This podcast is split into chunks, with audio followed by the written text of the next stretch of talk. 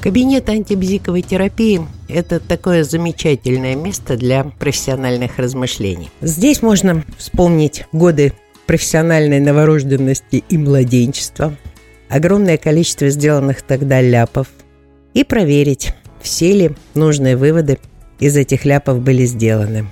Можно перенестись в годы профессионального пубертата, когда нужно было определяться, как же строить свою работу дальше – чтобы и самой было интересно и хоть сколько-нибудь спокойно, чтобы не тревожиться по поводу того, господи, а что же мне сейчас сделать и к чему же это в конце концов приведет. А может быть, стоит придумать что-то свое, в рамках чего будет понятно, что, как и почему делать.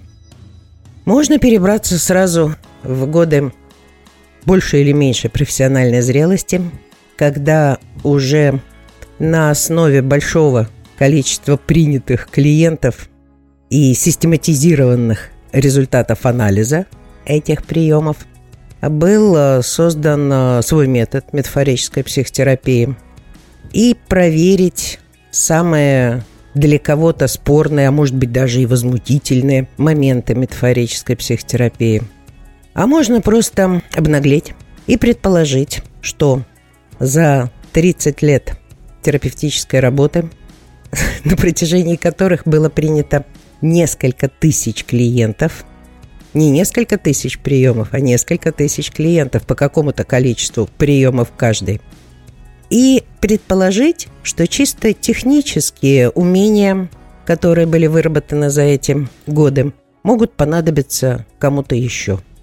Ведь э, клиенты у нас у всех, с одной стороны, конечно же, разные, а с другой стороны, среди них достаточно часто встречаются такие, которые на первой сессии, на первых сессиях или даже на протяжении всего психотерапевтического процесса, казалось бы, изо всех сил сопротивляются тому, чтобы этот самый процесс оказался результативным. Что с этими клиентами делать? Ну, как минимум, можно попытаться минимизировать тот ущерб, который они наносят психотерапевтическому процессу.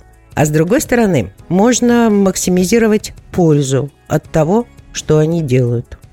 Это одно из моих любимых занятий в кабинете антибзиковой терапии. Предлагаю присоединиться.